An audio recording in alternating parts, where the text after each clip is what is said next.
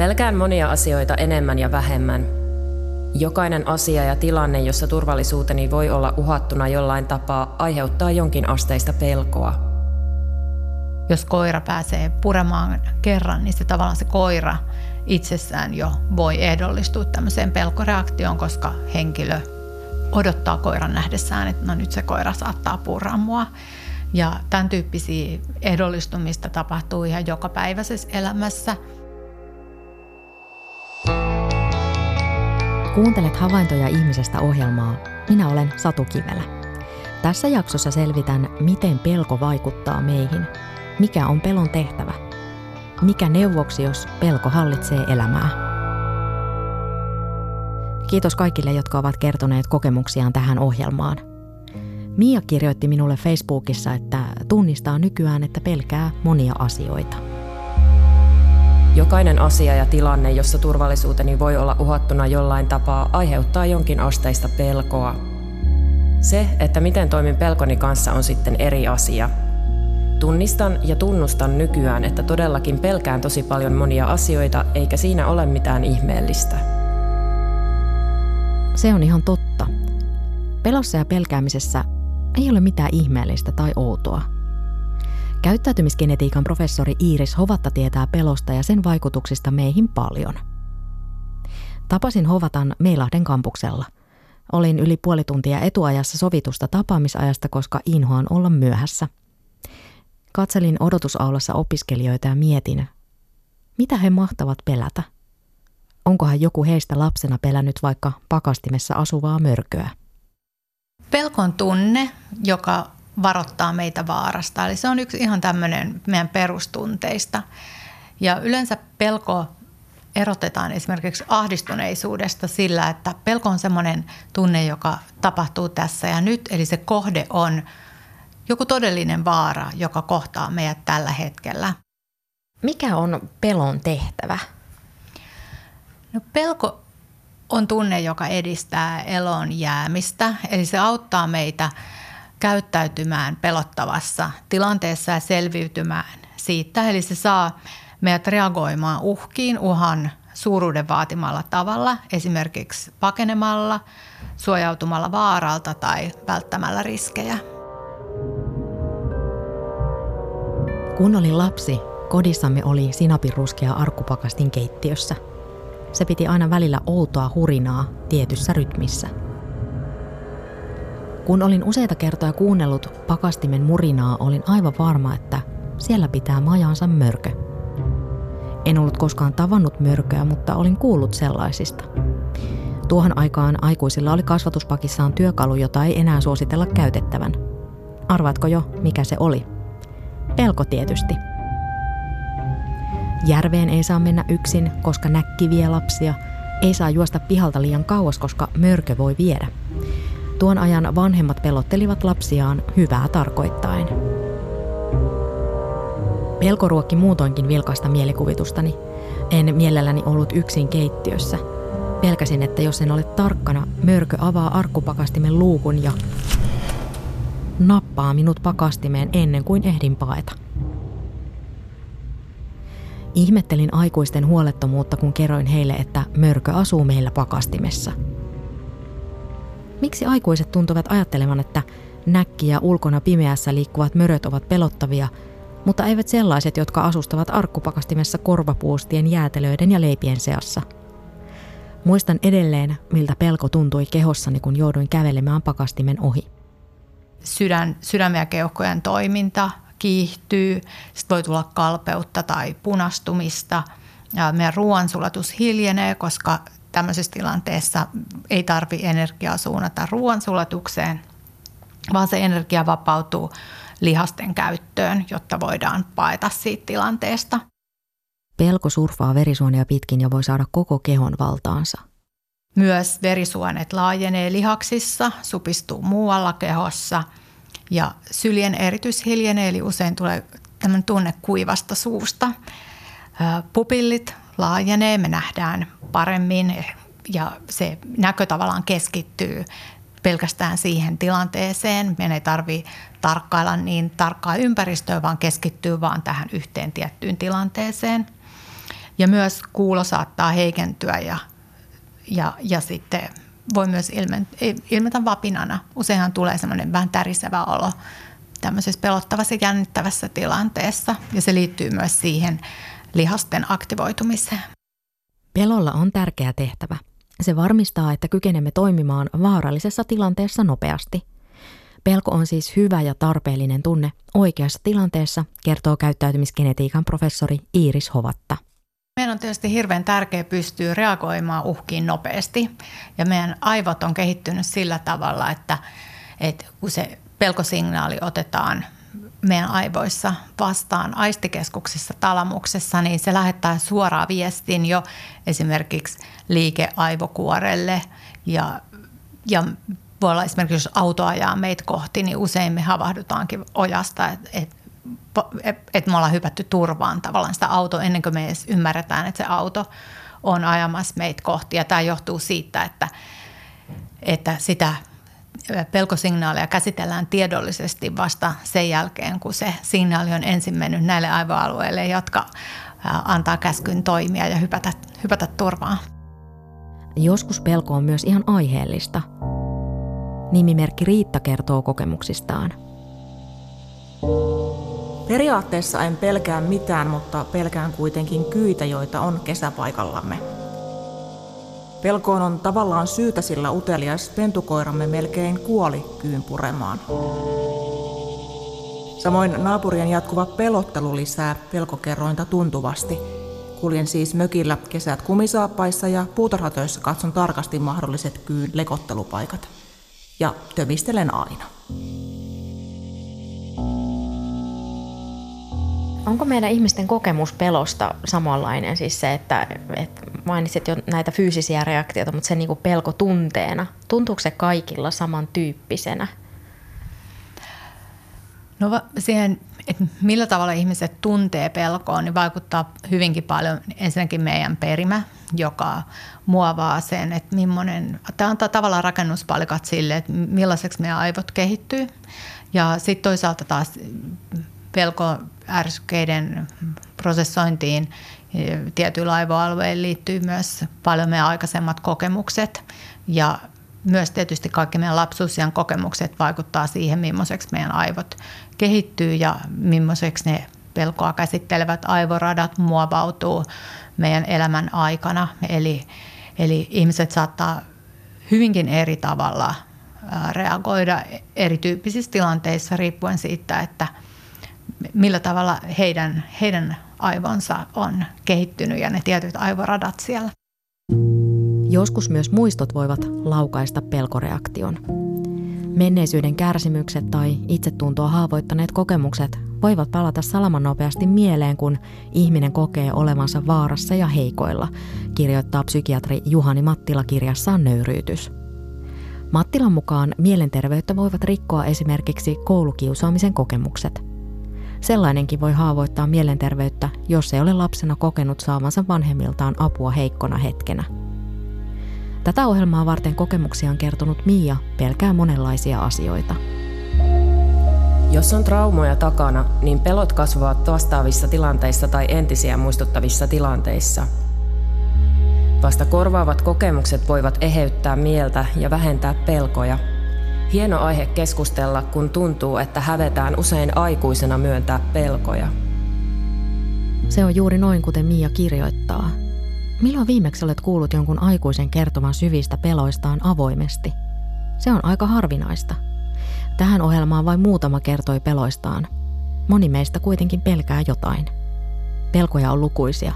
On lentopelkoa, korkean paikan kammoa, hämähäkkipelkoa ja sosiaalisten tilanteiden pelkoa – Nimimerkki Tuomas kirjoittaa suurimmasta pelostaan, joka on varmasti monelle vanhemmalle tuttu.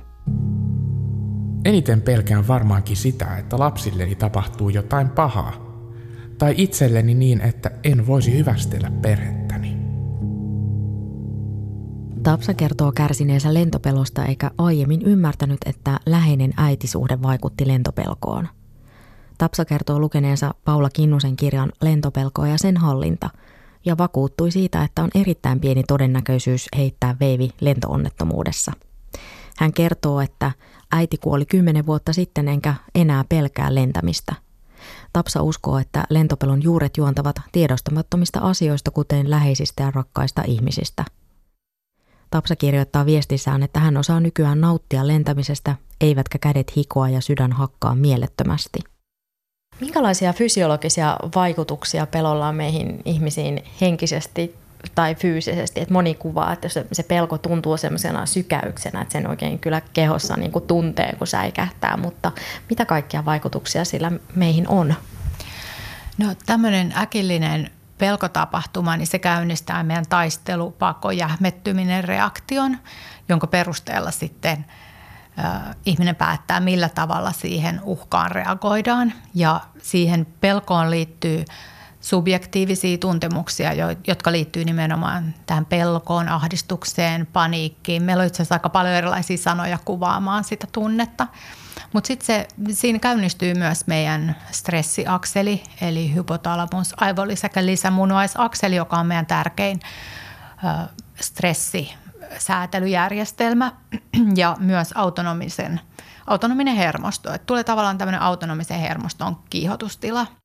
Voiko nämä olla tiedostamattomia vai onko ihminen aina tietoinen näistä niin kuin pelkoreaktioistaan? Totta kai niin silloin kun ne tulee tosi voimakkaana, niin sitten tietysti huomaa, mutta voiko osa olla tiedostamatonta?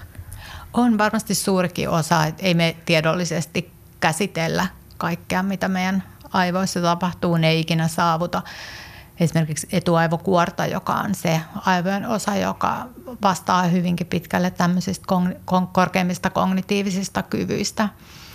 Ja ei olisi tietenkään järkevääkään, että me tiedollisesti käsiteltäisiin kaikki signaalit, että se veisi ihan ääri, äärittömästi aivokapasiteettiin, että paljon me aivoissa tapahtuu semmoista, mistä me ei olla tietoisia. Mm, niin. Ja onko se niin, että mieluummin hyvä niin, että ei tiedetä kaikkea? Ihan varmasti näin, joo. Nimimerkki Säikky kirjoittaa pelosta, joka hänellä on ollut jo pitkään. Se liittyy pimeään. Niin kauan kuin muistan, minulla on ollut pelko, jota on noloa kertoa – mutta näin nimimerkin avulla voin sen sanoa. Olen jo nelikymppinen, mutta pelkään olla yksin kotona pimeällä. En saa illalla mennyksi nukkumaan ja minusta on inhottavaa, että ulkona on pimeää ja minä näyn ikkunoista ulos, kun sisällä on valot. Minusta tuntuu siltä, että joku vaara voi tulla sisään milloin tahansa. Pelko tuntuu paleluna ja vatsakipuna ja jännittämisenä. Ymmärrän tällaisen pelon älyttömyyden, mutta en saa sitä pois järjellä. Puolisoni ei ymmärrä minua, mutta uskoo kyllä pelkoni. Vaikkei puolisoni haluaisi olla tahallaan montaa yötä poissa, ei hänkään voi aina olla kotona. Joskus pyydän ystävän yökylään, mutta ei sellaista voi usein tehdä näin keski-ikäisenä. Olen miettinyt, onko minulle lapsena tapahtunut jotain kauheaa pimeässä. En kuitenkaan muista mitään erityistä. Muita tilanteita en pelkää sen enempää kuin muutkaan ihmiset. Nimimerkki Säikyn pimeän pelko yksin ollessa on ymmärrettävä eikä sitä ole syytä hävetä. Kun pelko kaappaa kehon, niin mieli ei enää välttämättä kuuntele järkeilyä. Jos pimeän pelko tuntuu hallitsevan liikaa elämää, siihenkin voi hakea apua.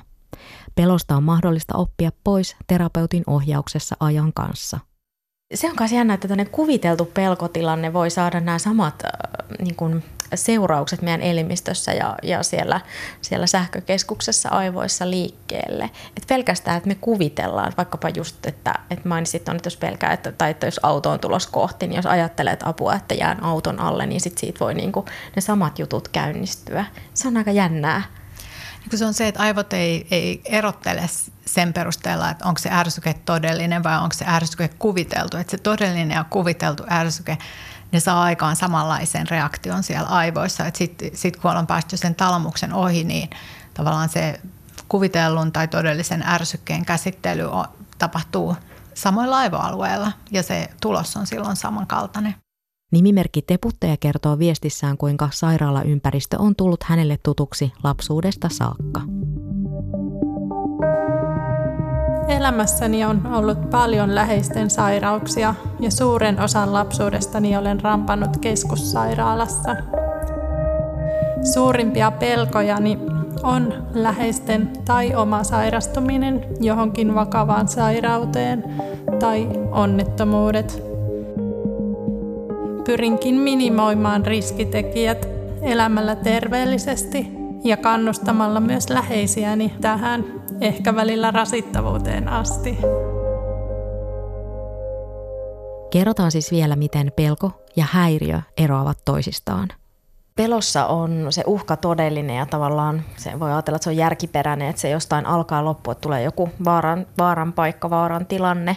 Mutta sitten tässä niin kuin häiriössä ilmeisesti, että voi olla, että pelätään jotain, mitä ei välttämättä edes tapahdu. Että vaikka ihminen, joka pelkää sosiaalisia tilanteita, ne voi ennakkoon ajatella, että okei, että mä en mene sinne, koska siellä on sitten kuitenkin jotain hankalaa tai ikävää ja, ja sitten vaikka niin ei välttämättä kävisikään, jos hän saisi itsensä sinne paikan päälle. Just näin, että se, se pelko koetaan usein kohtuuttoman suureksi, vaikka, sitä, vaikka se todellisuudessa ei, ei olisikaan niin, niin suuri. Mutta mut sitten esimerkiksi paniikkihäiriössä, niin no siihen liittyy vahvasti tietysti nämä paniikkikohtaukset, jotka on siis tämmöisiä hyvin intensiivisiä muutamasta minuutista puoleen tuntiin kestäviä kohtauksia, jolloin se pelko on hyvin voimakasta. Mutta näiden paniikkikohtausten lisäksi paniikkihäiriön kuuluu myös se, että henkilö alkaa jännittää sitä, että milloinhan se paniikki kohtaus iskee, joten, joten se tavallaan niin yleistyy myös se ahdistus koke, koskemaan sitä paniikkikohtauksen odottamista. Epätasa-arvoisessa tilanteessa ihminen voi pelätä jo ennakkoon epäonnistumistaan. Esimerkiksi tentissä tai työhaastattelussa pelko voi saada ajatuksen juoksun jähmettymään, vaikka juuri silloin pitäisi olla parhaimmillaan, kirjoittaa psykiatri Juhani Mattila kirjassaan. Voiko ajatella, että vaikkapa jollekin joku tenttitilanne on sellainen, mikä, mikä on niin kuin tosi jännittävä ja, ja sitten jo, kun niitä tulee, niin sitten tavallaan se aina kumuloituu ja se on yhtä niin kuin raskas tavallaan proseduuri, että siihen ei totu, vaan se on niin kuin jotenkin yhtä kamalaa joka kerta. Joo, toi on itse asiassa erinomainen esimerkki. Toinen esimerkki voisi olla esimerkiksi joku esitelmien pitäminen yleisön edessä. Et normaalistihan se tuntuu ihan kauhealta ensi, ensimmäisenä kertoina, mutta sitten siihen onneksi yleensä tottuu. Miksi toiset ovat tilanteessa kuin tilanteessa viilipyttyjä ja toisia taas uudet asiat voivat aluksi jännittää ja pelottaa? Se, miten reagoimme uhkiin ja pelkoon, vaikuttaa niin sanottu stressiakseli. Tiedän, kuulostaa joltain auton osalta, mutta sitä se ei ole – Kuulin sanan ensimmäisen kerran, kun tapasin professori Iiris Hovatan Meilahdessa. Hovatan mukaan stressiakselilla on merkittävä rooli siinä, miten käyttäydymme uhkaavassa tai pelottavassa tilanteessa. Toisilla ihmisillä voi olla luonnostaan jo ihan perinnöllisistä syistä tai ympäristötekijöiden vuoksi häiriöitä stressiakselin toiminnassa. Eli voi olla esimerkiksi niin, että se stressivaste on pidentynyt, eli mitä tapahtuu, kun HPA-akseli aktivoituu, on, että se johtaa siihen, että, että meidän elimistö alkaa tuottaa kortisolia, joka on meidän tärkein stressihormoni. Ja se kortisoli taso palautuu sitten normaalisti tavalliselle tasolle noin tunnin parin päästä sen stressiakselin käynnistymisestä, että siihen liittyy tämmöinen palautejärjestelmä. Ja toisilla ihmisillä se stressireaktio luonnostaan kestää pidempään. Esimerkiksi ihmisille, jotka on, on kokenut lapsuusiässä kaltoinkohtelua, vastoinkäymisiä, niin heillä on keskimäärin tämä stressivaste kestää pidempään kuin ihmisillä, joilla ei ole ollut lapsuusiän vaikeuksia. Stressiakselin toiminta voi häiriintyä myös muista syistä. Kaikki meistä eivät välttämättä totu ärsykkeisiin samalla tavalla – normaalisti, jos meillä tulee sama pelottava ärsyke useita kertoja peräkkäin, niin me aluksi reagoidaan siihen voimakkaammin, mutta sitten kun me tavallaan totutaan siihen ärsykkeeseen ja kun se sama ärsyke toistuu, niin seuraavilla kerroilla me reagoidaan siihen aina vähemmän ja vähemmän. Mutta joillain ihmisillä tätä tämmöistä tottumista siihen ärsykkeeseen ei tapahdu, jolloin joka kerta kun tulee tämä sama stressaava tilanne, niin ihminen reagoi siihen yhtä voimakkaasti ja tämä voi johtaa ahdistuneisuushäiriön syntymiseen. Ihminen voi kokea myös auktoriteettipelkoa, joka kohdistuu hierarkiassa korkeammalle oleviin ja valtaa pitäviin ihmisiin, kuten esimerkiksi opettajiin, esimiehiin, poliiseihin tai pappeihin. Myös sosiaaliset tilanteet voivat aiheuttaa pelkoa. Toinen esimerkki voisi olla esimerkiksi sosiaalisten tilanteiden pelko, jossa ihminen linnoittautuu kotiin, koska hän ei halua tavata muita ihmisiä, kun ne tilanteet tuntuu kauhean jännittäviltä. Pelkoreaktio on nopea ja automaattinen. Me emme pysty sen syntymistä äkillisessä tilanteessa estämään. Se, kuinka voimakkaasti reagoimme pelkoon, kertoo meidän yleisestä voinnistamme. Varmaan kaikki tiedetään se, että silloin kun on, on stressaantunut ja väsynyt, niin esimerkiksi tämmöinen niin kuin säpsähdysrefleksi on paljon voimakkaampi kuin silloin, kun ihminen on rauhoittunut ja, ja hyvällä tuulella. Et, et, et, koska säpsähdysrefleksi on myös yksi tämmöinen niin kuin reaktio pelottavassa tilanteessa, esimerkiksi kovien ää, kovaa ääntä kuulessa. Jos on stressaantunut, niin sitä helpommin säpsähtää kuin silloin, kun ei ole stressaantunut. Aina ihminen ei itse huomaa, että on stressaantunut – Stressi ja paineen alla ajattelu ei toimi kovin kirkkaasti. Voisiko teknologia olla tässä avuksi? Vähän saman tapaan kuin älykellot mittaavat unen laatua ja määrää sekä aktiivisuutta. Kello voisi vaikka varoittaa siitä, että ajatteluasi hallitsevat nyt liskoaivot, hengähdä hetki. Joo, toi on, toi on hyvä idea ja siitä olisi varmaan hyötyä meistä monelle. Uh, ongelma tietysti on se, että me ei tällä hetkellä vielä meillä ole sellaisia menetelmiä, millä me pystyttäisiin mittaamaan aivojen toimintaa järkevästi ilman, että meidän tarvitsee mennä sinne aivojen sisälle. Varsinkin syvempiä aivoalueiden aktivaation tutkiminen on aika haastavaa ilman isoja laitteita, mutta itse asiassa me pystytään aika hyvin mittaamaan aivojen toimintaa myös mittaamalla meidän autonomisen hermoston toimintaa. Et meillä voisi olla joku anturi sormessa, joka mittaisi vaikka sitä, että kuinka paljon meidän kädet hikoilee jossain tietyssä tilanteessa. Nimimerkki Riitta kirjoittaa viestissään, että periaatteessa hän ei pelkää mitään, mutta kyyt kesämökillä ja koirat matkoilla aiheuttavat pelkoa. Matkoilla pelkään irrallaan juoksentelevia koiria. Jo kaksi koiraa muodostaa lauman ja voi pitää minua uhkana. Olen usein kääntynyt takaisin pieniltä kujilta. Ei kannata joutua koiran raatelemaksi vieraassa maassa. Ja vaikka en ole pelännyt muita ihmisiä, voin nykyisin vaihtaa reittiä välttääkseni remuavan ja uhoavan joukon. Haluan kuitenkin olla pelkäämättä muita ihmisiä. Tietysti maailmaan ääntä mahtuu ja pitää oppia pelottavat tilanteet miten ihminen itse sitten voi, voi vaikuttaa tavallaan, että se no pelkoreaktio se syntyy, sille me ei voida mitään, mutta sitten kun se tunne on syntynyt, niin mitä, mitä me voidaan siinä hetkessä tehdä? Niin tuossaan se reaktion syntyminen on hyvin automaattista ja sille me ei valitettavasti kauheasti itse voida mitään, mutta me voidaan vaikuttaa siihen, että miten me reagoidaan siihen pelkoon. Eli voidaan oppia tavallaan tunnustelemaan niitä esimerkiksi niitä ruumiillisia tuntemuksia, mitä pelkoon liittyy ja sitä, että miten me tulkitaan niitä omassa mielessämme niitä tunteita. Että toiset meistä on paljon herkempiä esimerkiksi sydämen tykytykselle ja kokee sen hyvin vaarallisena ja toiset ei, ei edes huomaa, että, että sydän tykyttää. Mistä sitten voi tietää, milloin pelko menee yli? Kysymykseen vastaa käyttäytymisgenetiikan tutkija Iiris Hovatta. Siinä vaiheessa, kun se alkaa häiritä normaalia elämää ja, ja rajoittamaan omaa toimintaa, niin siinä vaiheessa. Tämmöistä altistushoitoa voidaan käyttää vaikkapa tuommoiseen hämähäkkipelkoon, niin miten, miten se toimii? Joo, altistushoito on oikeastaan kaikkein tehokkain hoitomuoto tämmöisiin määräkohteisiin pelkoihin, jotka liittyy johonkin määrättyyn asiaan. Hämähäkki, korkeat paikat, käärmepelko, verenpelko, että tämän tyyppisiä pelkoja, jotka on yleisiä. Ja se perustuu just nimenomaan tähän pelkoehdollistumiseen ja niihin Ivan Pavlovin ää, mekanismeihin, mitä hän selvitti. Eli nyt jos meillä on joku tietty ärsyke, esimerkiksi se hämähäkki ehdollistunut tämmöiseen pelkoreaktioon, niin tämä niin ehdollistunut pelko voi myös purkautua puhutaan pelkoehdollistumisen purkautumista, se ei sinänsä ole purkautumista, vaan se on oikeastaan uuden muistijäljen oppimista sen vanhan muistijäljen päälle. Altistushoito tehdään vaiheittain. Hämähäkkipelon altistushoidossa katsotaan yhdessä terapeutin kanssa kuvia hämähäkeistä. Kuvia katsotaan niin kauan, kunnes kuvan katsominen ei enää aiheuta pelkoreaktiota.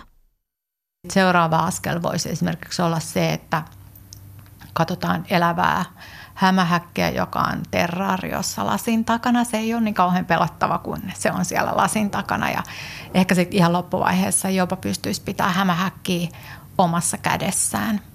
Ja mikä tässä on mielenkiintoista on, että tämä tosissaan liittyy ihan aivojen toimintaan, että pystytään aivokuvantamisella tutkimaan esimerkiksi amygdalan aktiivisuutta ja jos meillä on henkilö, jolla on voimakas hämähäkkipelko, niin hänen amygdalansa aktivoituu hyvin voimakkaasti tämän, ennen tätä terapiaa niitä hämähäkkikuvia katsellessa. Että se, todella se kuva aiheuttaa tämmöisen voimakkaan pelkoreaktion, joka näkyy amygdalan akti, aktivoitumisena, kun taas henkilöllä, jolla ei ole hämähäkkipelkoa, niin se amygdala ei aktivoidu niitä kuvia katellessa. Mutta sitten kun tämä henkilö on käynyt läpi tämmöisen altistusterapian, niin se amygdala ei enää aktivoidu. Eli se terapia suoraan vaikuttaa siihen, että miten meidän aivot reagoi siinä tilanteessa ja siihen ärsykkeeseen.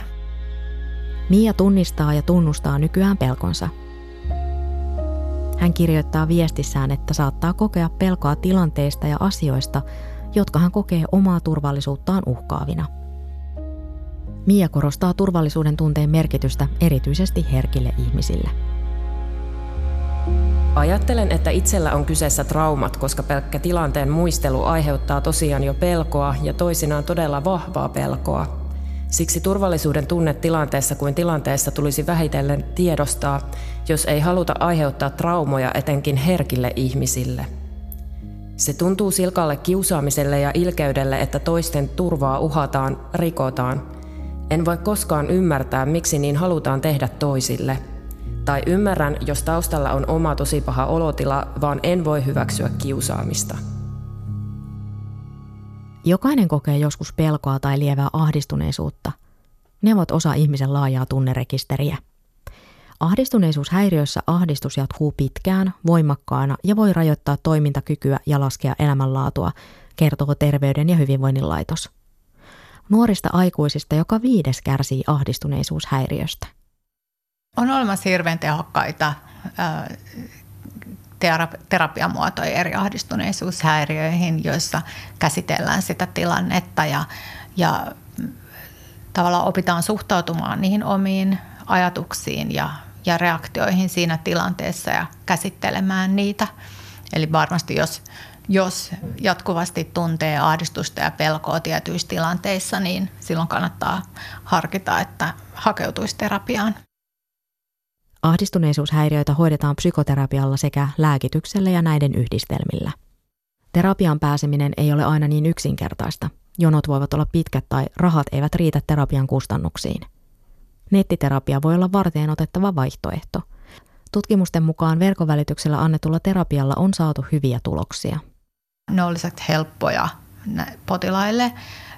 Mielenterveystalo ja HUS tarjoaa nettiterapioita sosiaalisten tilanteiden pelon lisäksi myös yleistyneeseen ahdistuneisuushäiriöön ja panikkihäiriöön. Ja siinä ajatus on se, että terapeutti on, on siellä tietokoneen välityksellä saatavissa. Häneltä voi kysyä apua ja keskustella hänen kanssaan, mutta että potilas aika omatoimisesti myös tekee tämmöisiä harjoitteita, joita hän saa sitten nettiterapiaohjelman kautta. Aivot ovat muovautuva elin. Psykoterapian avulla pyritään hillitsemään mantelitumakkeen toimintaa ja vahvistamaan etuaivokuorta, joka vastaa loogisesta ajattelusta.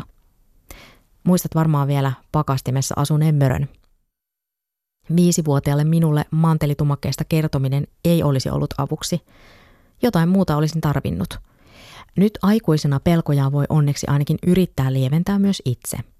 Jos pelottaa ahdistus rajoittavat elämää ja arkea, kannattaa hakea apua.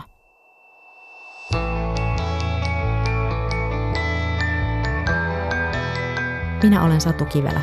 Kiitos, että kuuntelit. Kerro ajatuksiasi ohjelmasta ja lähetä palautetta havaintoja.ihmisestä at yle.fi.